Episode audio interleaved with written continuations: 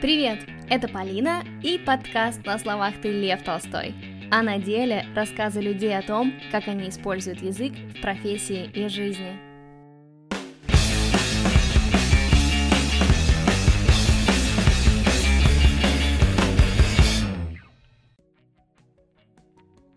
Речь в этом эпизоде пойдет о переводах. Где-то около года назад я читала книгу «Тело дрянь» Мары Олтман, в которой она рассказывала про все свои комплексы, связанные с телом. Несмотря на тему, книга оказалась очень смешной, и, самое главное, она была абсолютно мастерски переведена на русский язык. Это, наверное, был единственный раз, когда я, зачитываясь книгой, заглянула на последнюю страницу, чтобы узнать имя переводчика. И ей оказалась Катя Казбек, с которой я сегодня и поговорю. Катя из России, но уже несколько лет живет в Нью-Йорке, где занимается журналистикой, публицистикой и переводами. Мы поговорили о том, как Катя переводила эту книгу, где она обычно ищет заказы, как сохраняет голос автора в переводе и как сохраняет свой собственный стиль, когда не переводит, а создает новые тексты. Я буду очень благодарна, если вы поделитесь этим выпуском в сторис или поставите подкасту звездочки в приложении Apple для подкастов. А если вы дослушаете эпизод до конца и вам все еще будет мало, подписывайтесь на мой Patreon, там можно послушать продолжение интервью с Катей и с другими гостями. А бонусом почитать мои собственные тексты о страданиях и радостях человека в 2020 году. На этом все, давайте слушать интервью. Можешь сказать, ты как-то училась на переводчика, или это тебе далось само собой? Я немножко училась, у меня был курс про переводы, когда я училась как раз на литературном мастерстве, но он был недолгий, и в целом мне не кажется, что он особо как-то что-то изменил в моем этом понимании. А так, в целом, мне кажется, я просто всегда этим хотела заниматься, вот буквально с самого детства, когда у меня родители много работали с Америкой, и мы сюда ездили, в одно время даже должны были переехать, когда я еще была маленькая, и поэтому, еще потому что у него самого все время какая-то вот досада от того, что он сам не выучил английский в совершенстве, как хотел бы. Мой папа всегда очень хотел, чтобы я это сделала, и я занималась с преподавательницей, которая учила обычно студентов в институте Мариса Тереза, вот, а тут типа стала со мной заниматься, говорит, ну ладно, возьму вашу девочку. После этого я еще училась в школе и в университетах в английской среде, потому что у нас в школе все было на английском, тоже с учителями-носителями и так далее, вот, и по сути меня всегда и интерес к книжкам у меня всегда пересекались, то есть я как-то даже играла в какие-то компьютерные игры в детстве, все время хотела их как-то там переводить на русский язык, вот, ну и постепенно я, значит, как-то пришла к тому, что я хочу быть переводчиком, и, наверное, первый раз это было, когда я училась на бакалавра, как раз вот здесь, в Нью-Йорке, в дизайн-школе Parsons, и вот там потрясающая библиотека, она такая с очень большим визуальным уклоном, и там очень много всяких классных книг, и я там обнаружила писателя Эдварда Гори, он не очень хорошо известен в России, но он классный, у него супер крутые иллюстрации, они такие смешные, но при этом мрачные и такие готические, вот, в принципе, как Тим Бёртон, только вот в книжной форме. Я обнаружила, что его никто не переводил, и стала как-то сама, в то время у меня еще был ЖЖ, тогда это было типа популярно, я стала выкладывать там вот эти вот картинки с переводами, и типа людям нравилось, вот, и ну я постепенно стала еще больше углубляться в это, сначала для себя, я переводила какие-то статьи про серийных убийц, про карнавалы американские, по сути то, что потом стало сериалом «Американская история ужасов», мне кажется, вот это меня очень сильно интересовало, и я вот постепенно переводила, но какое-то время назад у меня наконец получилось это сделать своей профессией тоже и делать это официальным образом через издательство и получать за это, соответственно, какие-то деньги. Круто! Слушай, а как ты думаешь, вообще возможно стать переводчиком без какого-то специального образования? Не, мне кажется, абсолютно возможно. Мне кажется, что нужно, главное, интересоваться языком, вот его любить и хотеть о нем думать, как-то анализировать, и иметь воображение, которое позволит язык представлять себе в каких-то других емкостях. Вот, возможно, что образование переводческое, опять же, мне сложно судить, потому что у меня его, по сути, нет, но мне кажется, оно может дать какие-то шорткаты, ноу-хау, инструменты для того, чтобы сделать работу легче. Но в целом, даже в самом классном университете, я училась в Оксфорде и в Колумбийском университете, и там как бы это классно, то есть у тебя получаются какие-то контакты с классными людьми там, и так далее, но все равно, по сути, это все на тебе, и то есть то, что ты сам будешь делать с этими словами, это самое главное. Поэтому мне кажется, что сэкономить кучу денег, особенно если мы говорим об образовании за рубежом, и просто самому начать это делать, это абсолютно возможно. Надо просто быть настойчивым и стараться познакомиться самому с людьми, которые помогут это все сформировать как карьеру. Угу.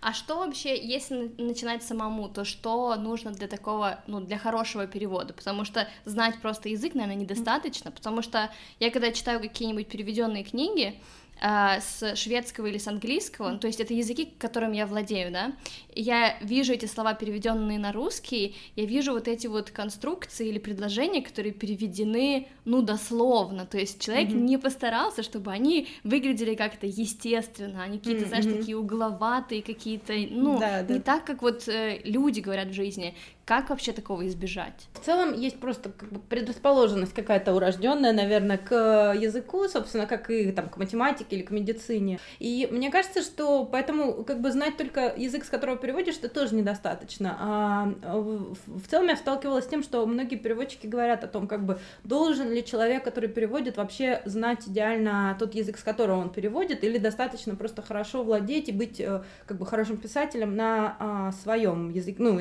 языке, на который переводишь, например, в моем случае русский. Я не знаю точный ответ. Мне кажется, что все-таки совсем, ну, нужно иметь достаточно хорошее владение языком, просто чтобы всякие такие сленговые штуки не проскакивали там, и что вообще нужно как бы представлять то, из чего состоит культура, из которой ты берешь, но, естественно, также важно уметь это хорошо объяснить на русском языке.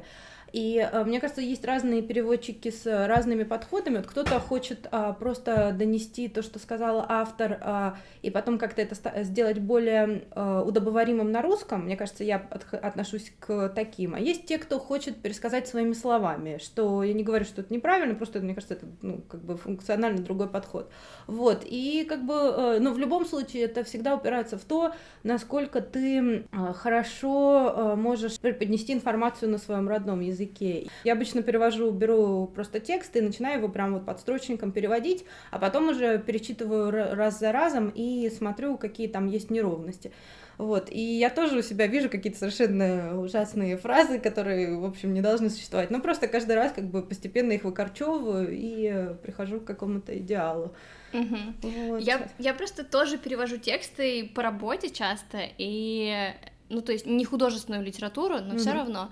И я замечаю, что чем дольше я сижу за каким-то текстом, да, тем хуже у меня становится язык. Перевожу близко к тексту, а не к русскому языку.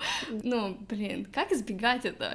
Или просто нужно расслабиться и просто потом, например, перечитать этот текст и все исправить? Мне кажется, да, мне кажется, надо максимально расслабиться. У меня такой подход, опять же, тоже к тому, чтобы просто, когда сам пишешь текст, тоже, если слишком начинаешь стопориться, то как бы ничего хорошего не будет, а лучше просто дать этому всему вылезти и потом уже оперировать над существующим.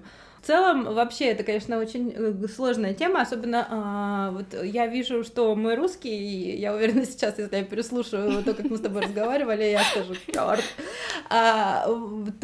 потому что я живу в Нью-Йорке, я тут в основном общаюсь на английском языке, и по работе я тоже, если не брать в расчет переводы и там некоторые тексты, которые иногда пишу на русском, я все в основном делаю на английском. С мужем я общаюсь на смеси русского с английским какой-то безумной, и там, то есть только с родителями, по сути, разговариваю и с рядом друзей, которые в Москве, на русском. Поэтому иногда, конечно, начинается, вот как из анекдотов про русских эмигрантов на Брайтоне, там, с лайсом или писом. Вот. Но, по сути, как-то... Мне кажется, что с этим справиться, наверное, надо просто в определенный момент останавливаться, идти как-то освежать в себе, там, пойти сразу, я не знаю, прочитать «Лукоморье» или что-то такое, чтобы как-то восстановить баланс языков в голове. Я стараюсь все время, например, если я перевожу на какую-то тему, то я стараюсь смотреть, как, например, тексты на ту же тему существуют на русском. Не обязательно переводы, просто вот, например, там, условно говоря, для книги «Тело дрянь», там просто посмотреть, что вот на данный момент русские феминистки там пишут про какие-нибудь там вещи, связанные с телом, и какой они язык используют. И круто. Вот как-то так. Да, ну, то есть ты смотришь какую-то определенную лексику, чтобы набраться, впитать в себя, чтобы потом выпустить. Ну, да. Интересно. Да. Я хотела тебя спросить, как переводить так, чтобы не потерять голос автора. Я как-то сама брала интервью у пасторки, у шведской, для российского РБК, и перевод получился хороший, но я когда читала комментарии потом на Фейсбуке, и, знаешь, среди, типа, взорвавшихся от феминитивов пуканов, там были такие комментарии, что люди плакали над словами этой девушки. И штука в том, что это были не совсем ее слова, потому что я когда переводила, я делала перевод более какой-то художественный, что ли, такая адаптация. И вот мне интересно, делают ли так профессионалы, нормально ли это делать, и как вообще оставить, ну, голос автора в книге или в тексте? Но мне кажется, к этому тоже есть разные подходы, и я не утверждаю, что мой правильный, я просто тоже как-то так стала делать, и все. Я стараюсь как можно больше сохранить синтаксис, порядок слов, там вообще то, как строит предложение автор.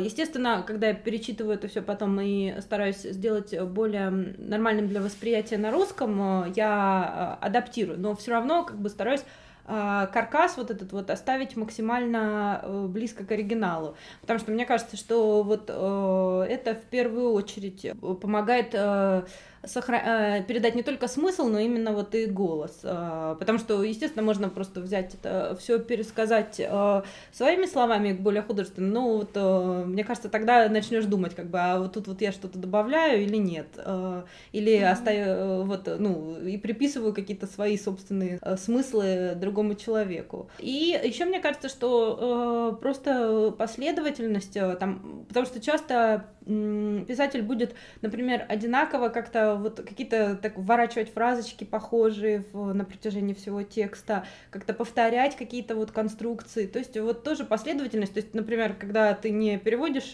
там, одну главу перевел там в марте 2020 года, а следующую там через 4 года еще, а тогда как бы, ну, вот сохранится какая-то такая последовательность, и это будет достаточно близко к тому, как сам автор разговаривал.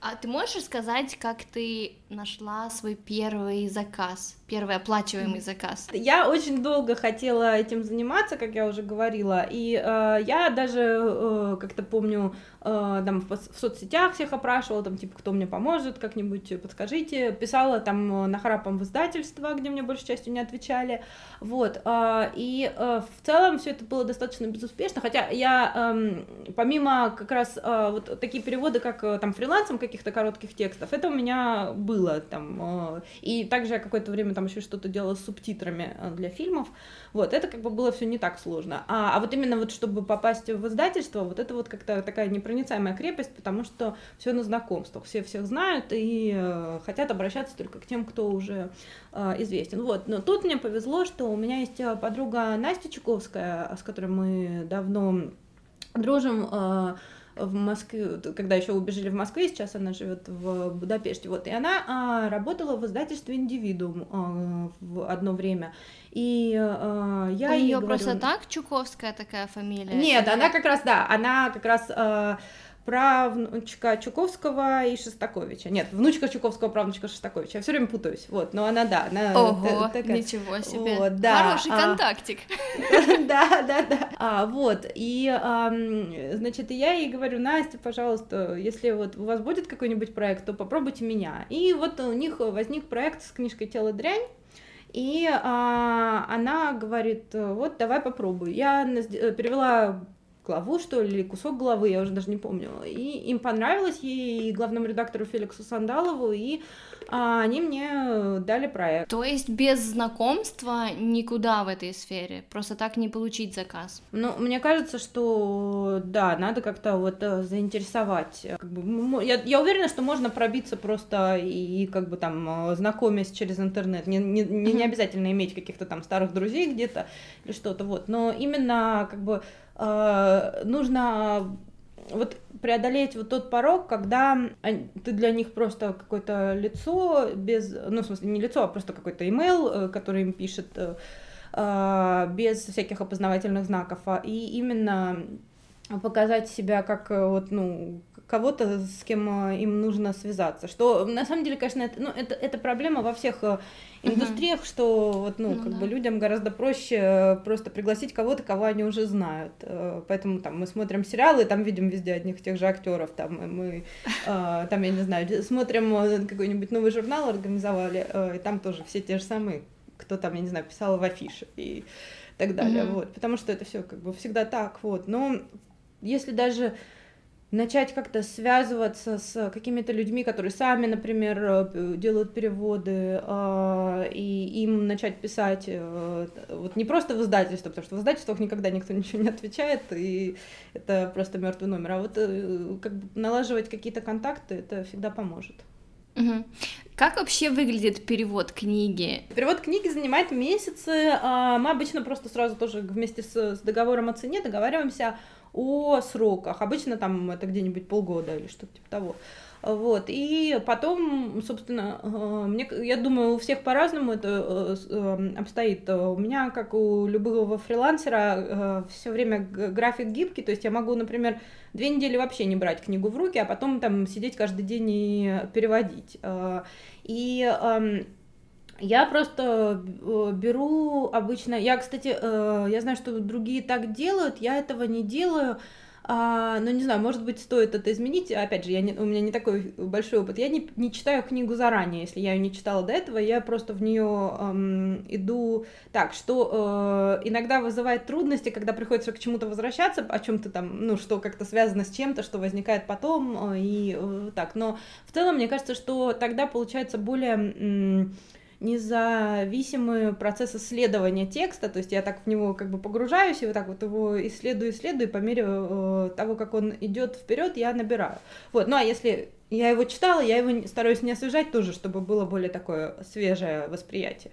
Ну и я просто иду, собственно, по всему, обычно есть главы, что удобно, иногда я сама их разбиваю, если их нету, и просто перевожу по частям, потом даю им отдохнуть какое-то время, чтобы потом незамыленным взглядом перечитать, и так вот перечитываю постепенно раз за разом все, и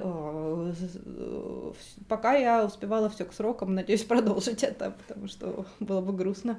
Давай поговорим про книжку «Тело дрянь». Mm-hmm. Попредметнее.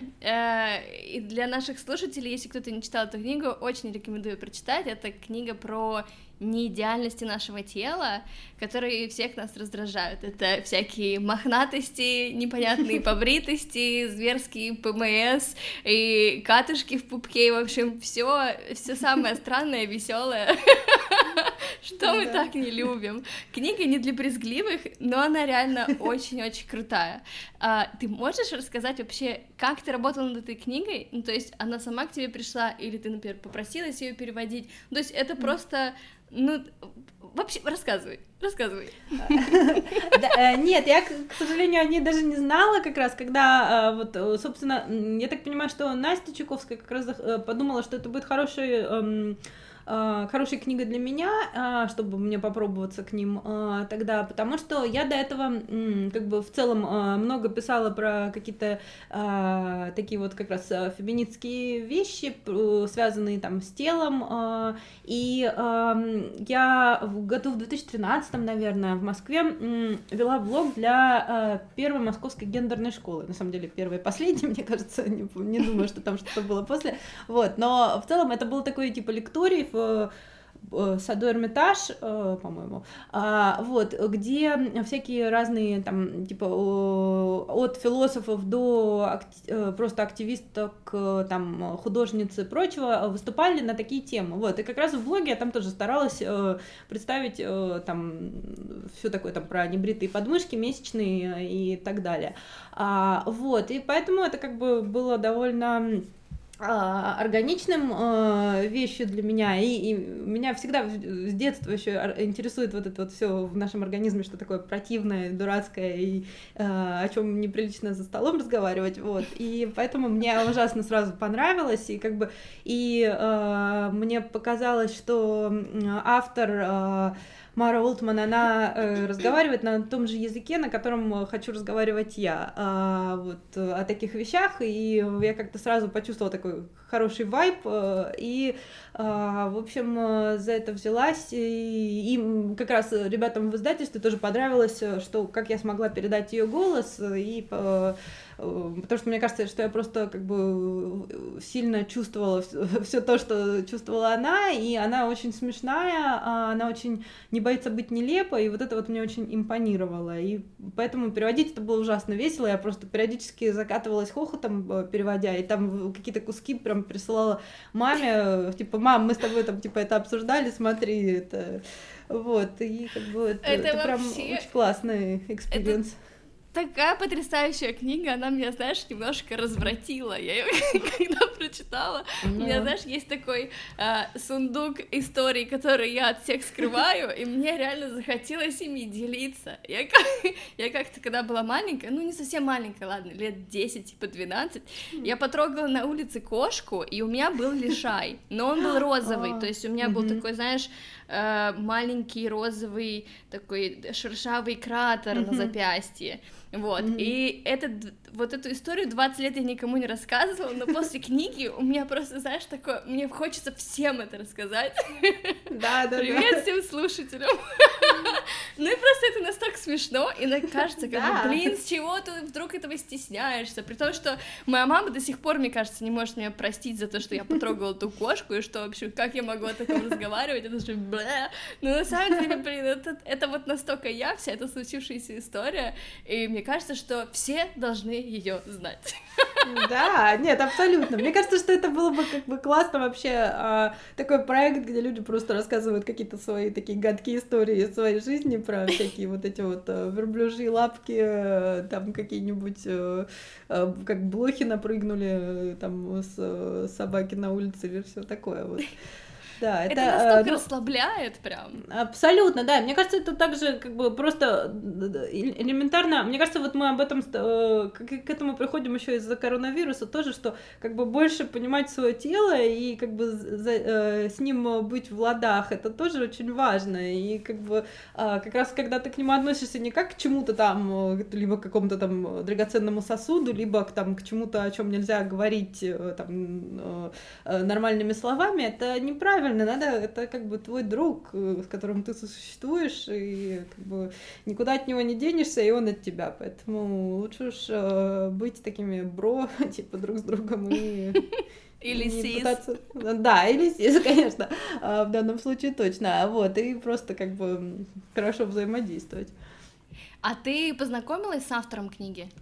Слушай, нет, потому что я, когда, короче, мне кажется, что в дальнейшем я буду сама это просто делать, но на тот момент я еще как бы, как только начинающий переводчик, я еще стеснялась что-то как-то по-другому спрашивать, и они мне сказали, что будут сами все делать через издательство, вот, когда нужно было что-то прояснить, поэтому я как бы не стала лезть, вот, но в дальнейшем я планирую, ну, и я думаю, что если я как-нибудь увижу ее где-нибудь или там у нее будет чтение, обязательно приду и познакомлюсь, вот, потому что, мне кажется, она классная.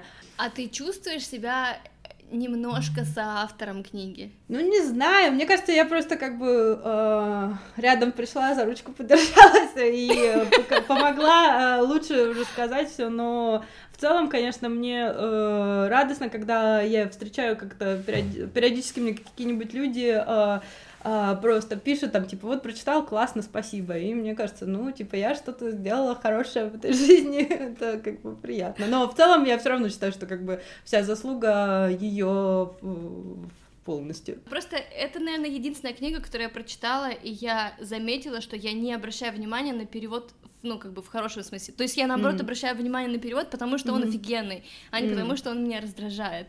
И даже, знаешь, сами названия глав, у меня любимое название главы — это «Самокопание в пупке».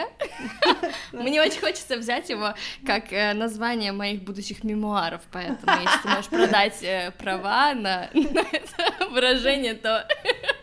Было бы классно. По-моему, это было типа navel gazing называлось, как типа фраза, которая в английском обозначает, когда ты типа смотришь на свой пупок, что значит, что ты типа зациклен сам на себе. Вот, поэтому я пыталась вот это вот, наверное, как-то передать.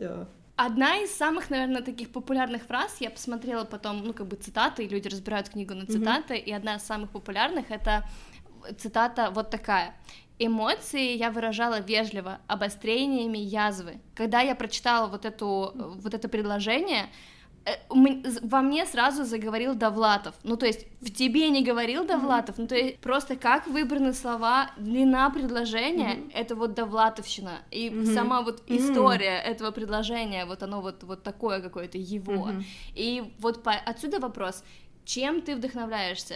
То есть бывает такое, что ты вдохновляешься другими авторами, чтобы создавать свои переводы. Да, но мне кажется, что в целом у меня вообще как бы то, как я пишу по-русски или говорю, у меня сформировалось из того, что я любила читать, даже, ну, и продолжаю любить, но как бы то, что читала в детстве, мне кажется, что как раз вот Довлатов хороший пример, потому что вот он и, не знаю, допустим, юмористический Чехов, Гоголь, вот все как бы такие сатирические вещи, несмотря на то, что как бы не обязательно даже это то, чем я буду в данный момент заниматься или то, о чем писать, но мне кажется, что просто они показывают язык живым, насколько это можно. И я как раз когда только экспериментировала более или менее и с писательством, и с переводами как раз вот в ЖЖшечке, которая тогда была актуальна, я там очень много пыталась тоже как-то экспериментировать с текстами там,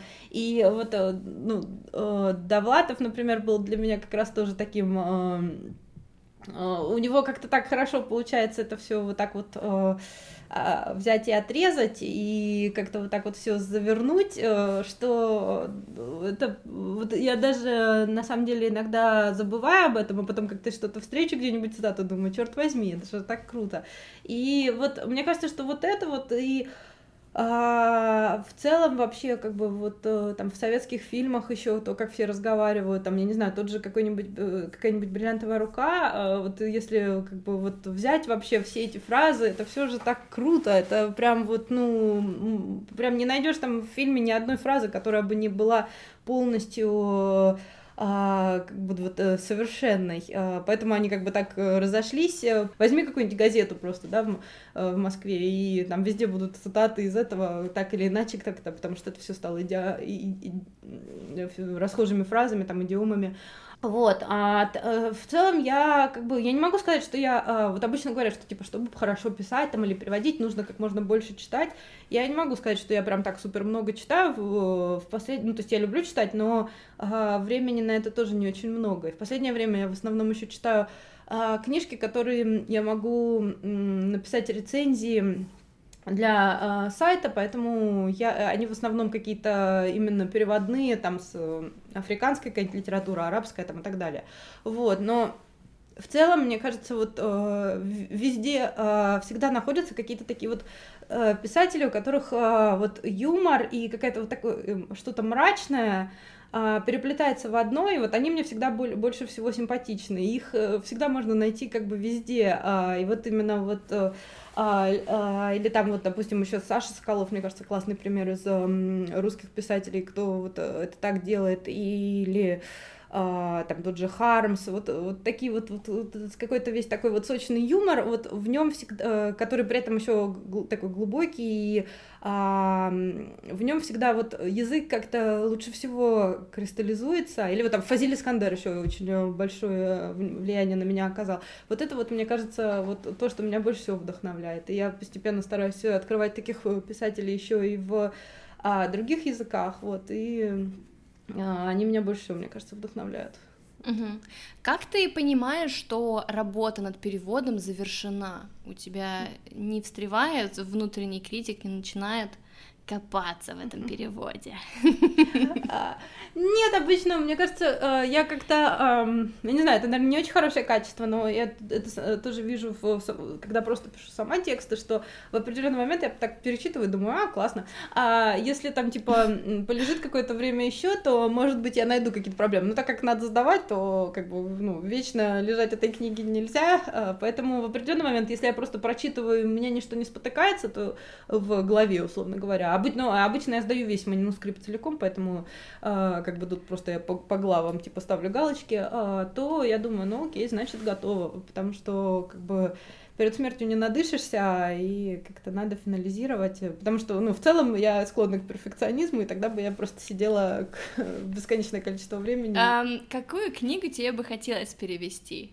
Есть такие? Ну вот недавно, когда в Америке нахлынула новая волна протестов Black Lives Matter, я очень подумала о том, что дурацко, что на русском языке нет особо переведенных книг каких-то классных афроамериканских писателей, потому что... Как бы, несмотря на то, что очень много было всякого взаимодействия между ними и Советским Союзом, как-то это все вот так вот нивелировалось. Вот, я стала как раз предлагать разным издательствам, что как бы, вот, здрасте, я готова, я могу перевести, вот, я составила такой длинный список всяких там «Черных пантер» и прочих, и больше всего я хотела переводить Джеймса Болдуина, пока у меня не получилось никого уговорить на это, потому что, ну, и я понимаю, что это как бы не самый такой спрос... и все-таки достаточно нишевая вещь, но при этом, как бы, вот, например, Джеймс Болдуин, он такой, значит, афроамериканский писатель, гей, который, по сути, вот, ну, в Америке он такой один из главных таких публичных интеллектуалов, он уже умер на данный момент, вот, но и на русский язык его, он ездил во время Холодной войны в Советский Союз, то есть он был такой, он как раз и, по-моему, в Швеции тоже бывал, и там много жил во Франции, то есть он такой вот международный, и у него очень классные эссе, которые, как бы, покрывают много вещей, которые...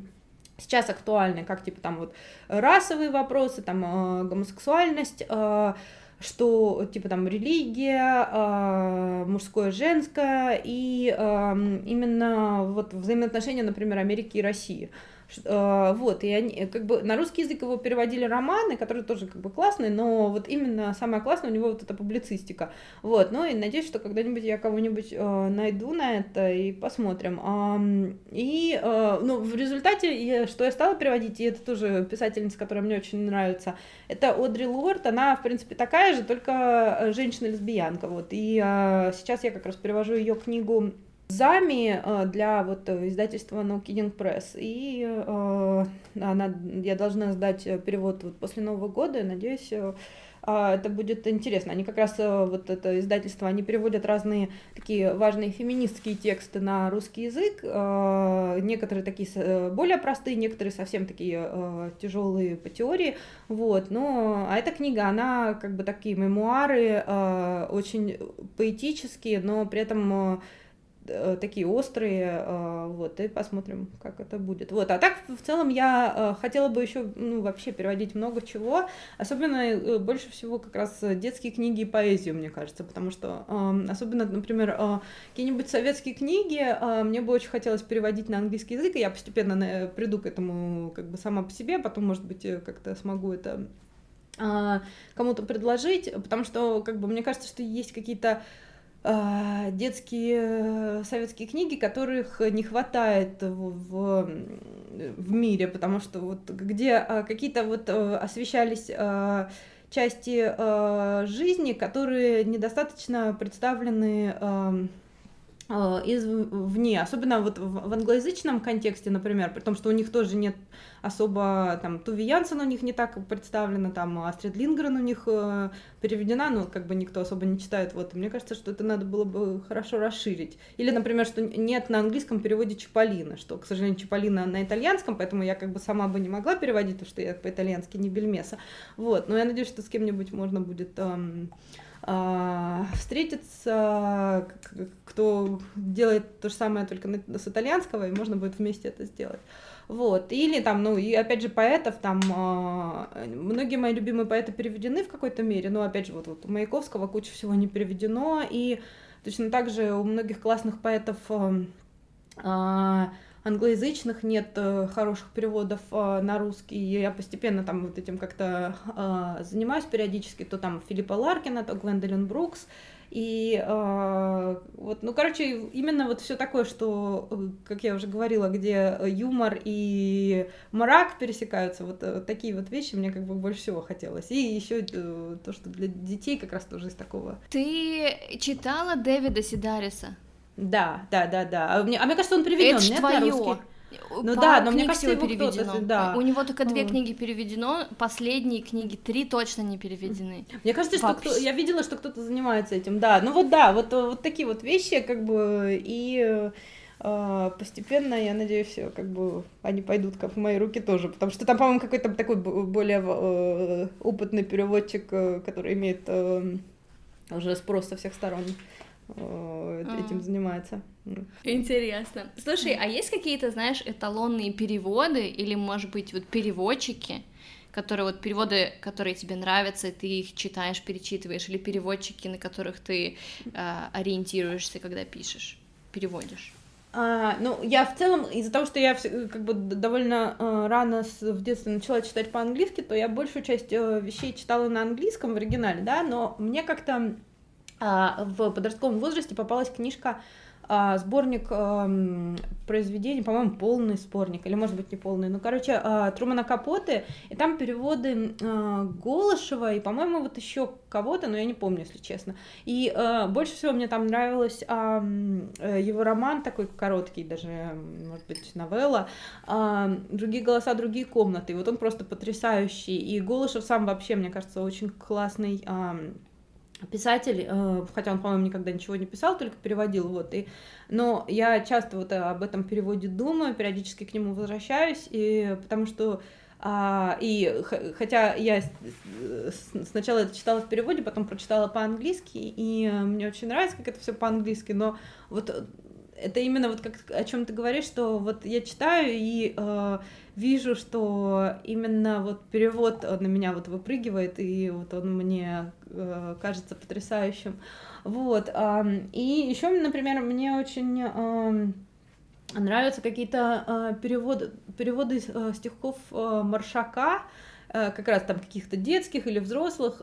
Причем я так понимаю, что он брал много вольностей и позволял себе там разные, там, то еще что-то добавить, то еще что-то. Я иногда, когда пытаешься найти как бы оригинал, с которого он переводил, то, понимаешь, там оказывается, что совсем этого нет. Вот. Я, например, как раз недавно пыталась перевести, по-моему, это перевод Маршака, что-то я уже забыла, стихотворение «У каждого дела запах особый», как раз оно в оригинале было Джани Радари на итальянском, его потом перевел Маршак, и я думаю, ну ладно, попробую переводить, там, Google Translate там переведу итальянский текст и буду как бы по-русскому ориентироваться. Но оказалось, что он там дописал несколько куплетов, то есть вот он, в общем, не стеснялся расширить, да, как бы, ну, ему казалось, что недостаточно, надо добавить еще, и, в принципе, это тоже классно. Ну, и в конце концов, он сам был поэт, вот, и вот это вот мне очень нравится. А я меньше знакома с... Хотя нет, почему? Я как раз много читаю в переводах на английский всяких разных иностранной литературы и встречаю очень классных переводчиков тоже, которые мне прям, ну, учат меня многому, и у которых получается передавать, например, хотя я не владею арабским, но я вижу, как...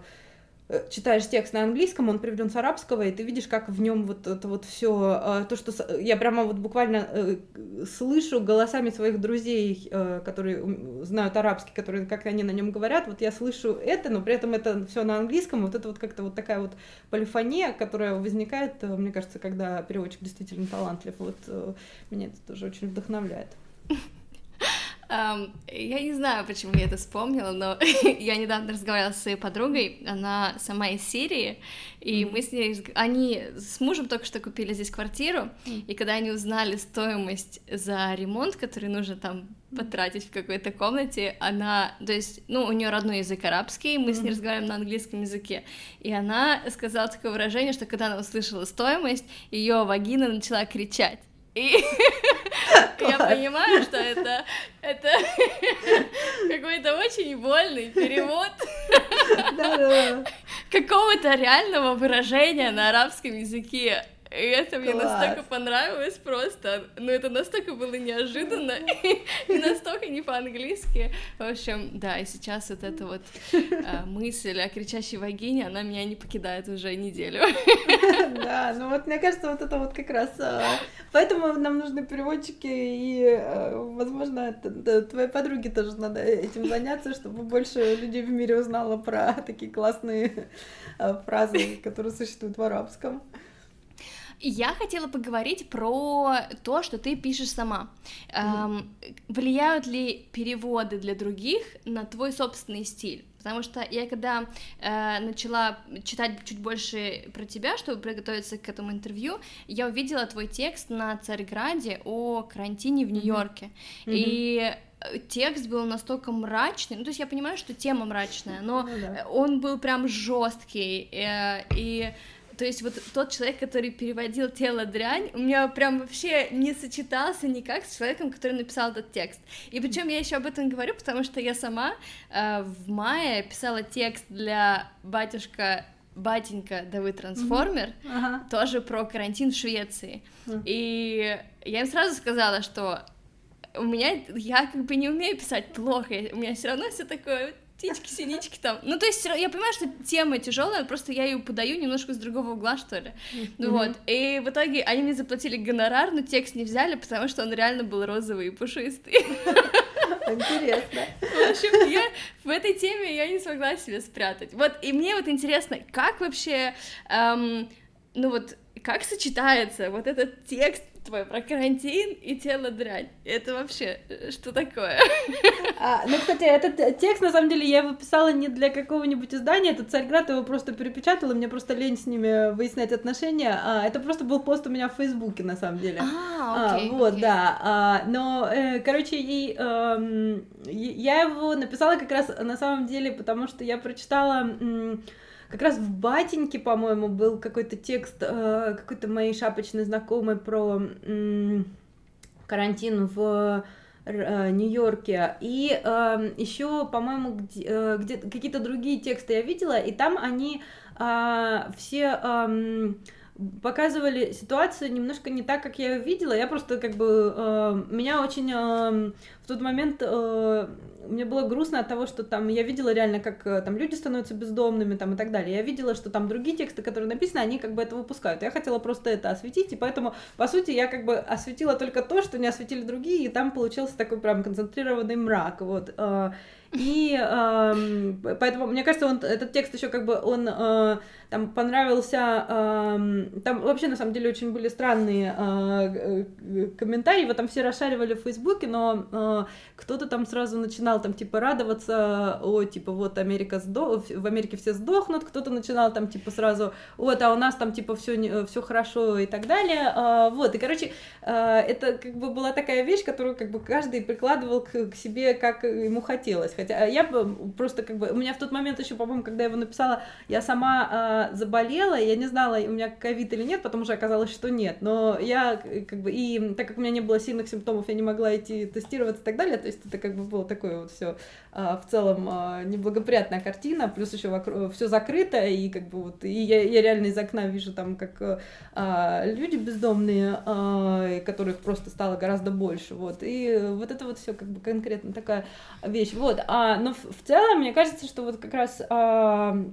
я нахожусь где-то вот между буйным весельем и жутким мраком, и вот это два полярных состояния, из которых я из одного перехожу в другое, и как раз... Но мне кажется, что вот я, собственно, когда я пишу вот в целом не о чем-то такому, ну, не как журналист, а как просто писатель, как бы в собственном книге, я стараюсь соблюдать баланс этого всего. То есть у меня как бы в целом близко, наверное, вот, я не знаю, как в перестроечном кино были вот такие вот какие-то типа черный юмор и такое все какое-то с нагнетенными акцентами. Ну и в целом вообще я люблю черный юмор, вот. И вот это как бы то, что мне больше всего нравится, но... Как влияет на то, что я пишу, то, что я перевожу, мне кажется, меня просто как бы раскрывает границы, наверное, и дает возможность попробовать другие голоса, потому что, опять же, когда я пишу сама, то, ну, и мне кажется, это типично для большей части писателей, что главный герой — это как бы большей частью я, да, ну, хотя совершенно во многом другой человек, но все равно как бы там много меня, а другие персонажи, они не могут быть тоже мной, потому что иначе это будет как-то неправдоподобно, вот, и поэтому это как бы очень интересно помогает научиться чувствовать за людей, которые, с которым ты чувствуешь что-то, но при этом которые не ты, которые совершенно противоположны, которые из другого контекста абсолютно пришли, как там, вот, допустим, если взять 3 людей, которых я на данный момент переводила вот так вот крупно по книжке, то это все как бы люди абсолютно разных происхождений, разных воззрений там и так далее, но при этом как бы вот мне удавалось побыть в их... тарелки и набраться от этого чего-то. Интересно. И, ну, мне кажется, это помогает. Угу. Ты сейчас находишься в процессе написания собственной книги. Я ее уже даже, на самом деле, закончила, и теперь мы пытаемся обнови тогда свой сайт. Кстати, это интересно, да. Я этого немножко не делала, потому что мой муж там что-то хочет сделать как-то с какие-то агрегаторы моих статей там и что-то еще, вот он над этим занимается, поэтому я пока не возвращалась. Ну да. Мне кажется, что... Я там написала биографию, когда еще переписывала. Просто я работала над этим романом, отрываясь от него, возвращаясь к нему где-то года с 2006, по-моему. То есть, ну и в итоге я его написала, я нашла агента, но потом снова стала все менять. И только вот недавно мы финализировали это и решили его... продавать, и вот сейчас он у издателей, и, в общем, держим пальцы, что все будет хорошо, и вот кто-то захочет издать. Скажи, как он называется и о чем он? На данный момент он называется «Лисички взяли спички», и я уже сказала как раз своей подруге Чуковской, что, в общем, будем с ней выяснять дела о лицензировании фразы из «Дедушкиного стихотворения», вот. Но, значит, он про ребенка, который, как, собственно, я, значит, когда еще совсем маленький, видит, как распадается Советский Союз, и, значит, начинает расти в 90-е, начале 2000-х, и видеть, как все вокруг меняется, и при этом понимать, что он, хотя вроде как мальчик, не совсем мальчик, а может быть и девочка. И вот эта вот двойственность, она как бы отражает двойственность происходящего в стране, которая то ли возвращается в свое советское прошлое, то ли стремится к какому-то западному чему-то, то ли вообще где-то посередине. Вот. И, ну и там как бы вот всякие как раз...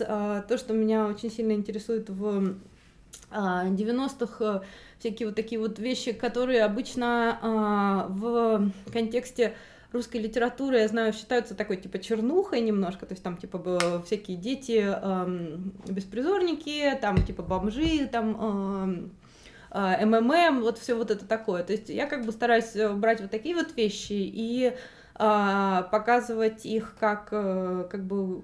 красивую и правдивую картину того времени, что не просто в рамках анекдотов, а то, чем действительно люди жили. И там мне сложно судить самой, но как бы вроде как там смешно и грустно одновременно, и как бы, но довольно жизнеутверждающе, надеюсь, потому что мне кажется, что это важно. И плюс там еще есть такие куски, где что переходит плавно в то, над чем я сейчас работаю, это как бы элементы сказок из фольклора бывших советских республик, включая Россию и другие, которые как бы такой типа фантастический мир, как типа между Роулинг и Пулманом, вот что-то такое, вот и там вот это в него заходит, а сейчас я как раз работаю над новой книгой, которая будет как раз вся в нем находиться, и посмотрим. Но это очень тяжело и долго, и, в общем, не знаю, переводить легче.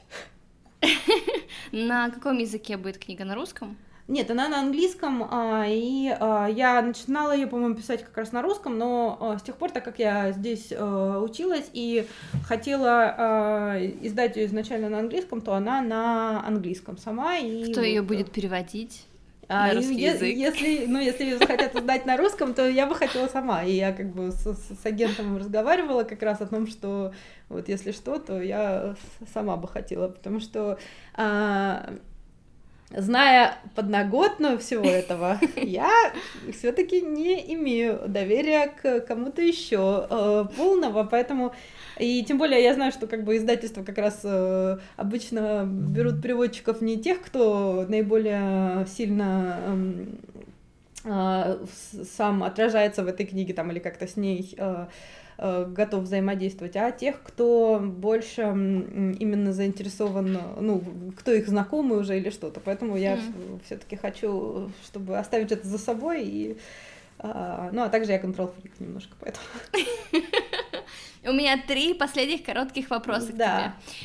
Какими 3 словами ты можешь себя описать? Я себя могу описать... У меня раньше была такая как раз вещь, которой я пользовалась во время ЖЖшечки, которая, но при этом это была фраза, которую я говорила о себе, когда мне было там типа лет 5, мальчик, солдатик и звездочет, при том, что я как бы не мальчик, не солдатик, не звездочет, но почему-то это было какие-то вот вещи, которые я в себе видела, и мне кажется, что это есть немножко отражено в том, что мне нравится, ну, как бы, что у меня нет какой-то точной уверенности в своей гендерной принадлежности, у меня есть большое желание биться за правду или справедливость, и мне очень хочется узнать о том, что находится за пределами того, что мы видим, как буквально звездочетом, которые смотрят в подзорную трубу. Вот, наверное, так. Ну, какая романтика!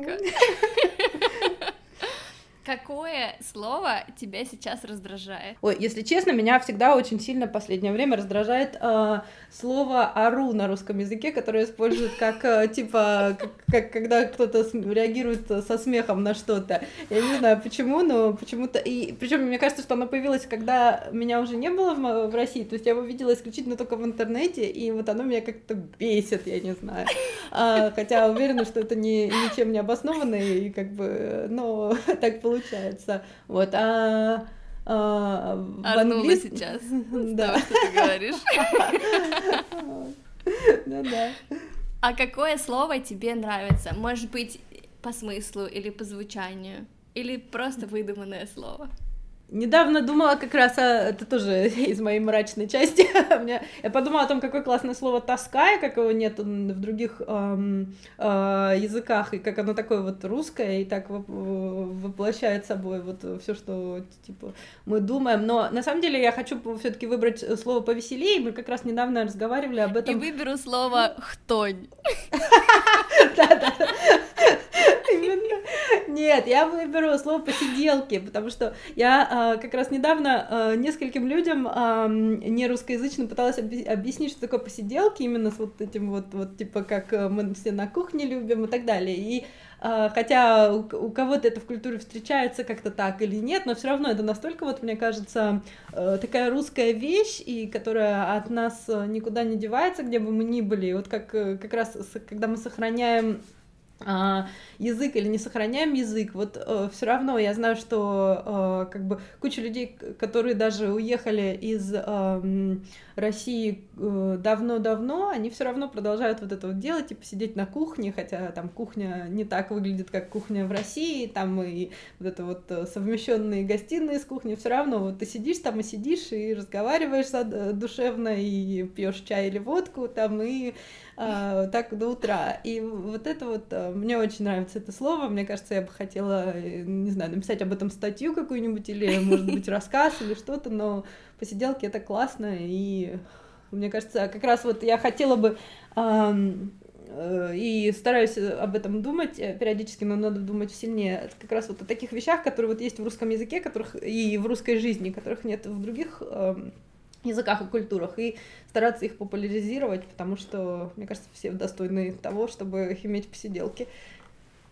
Реально, я раньше даже не задумывалась над этим словом, но теперь буду его ценить. На этом все. Спасибо тебе большое за разговор. Было вообще очень круто. Вот прям вообще давка материала. Спасибо, прям мне очень понравилось. Вот, на этом все. Очень приятно было пообщаться. И пока-пока. Спасибо, все, пока.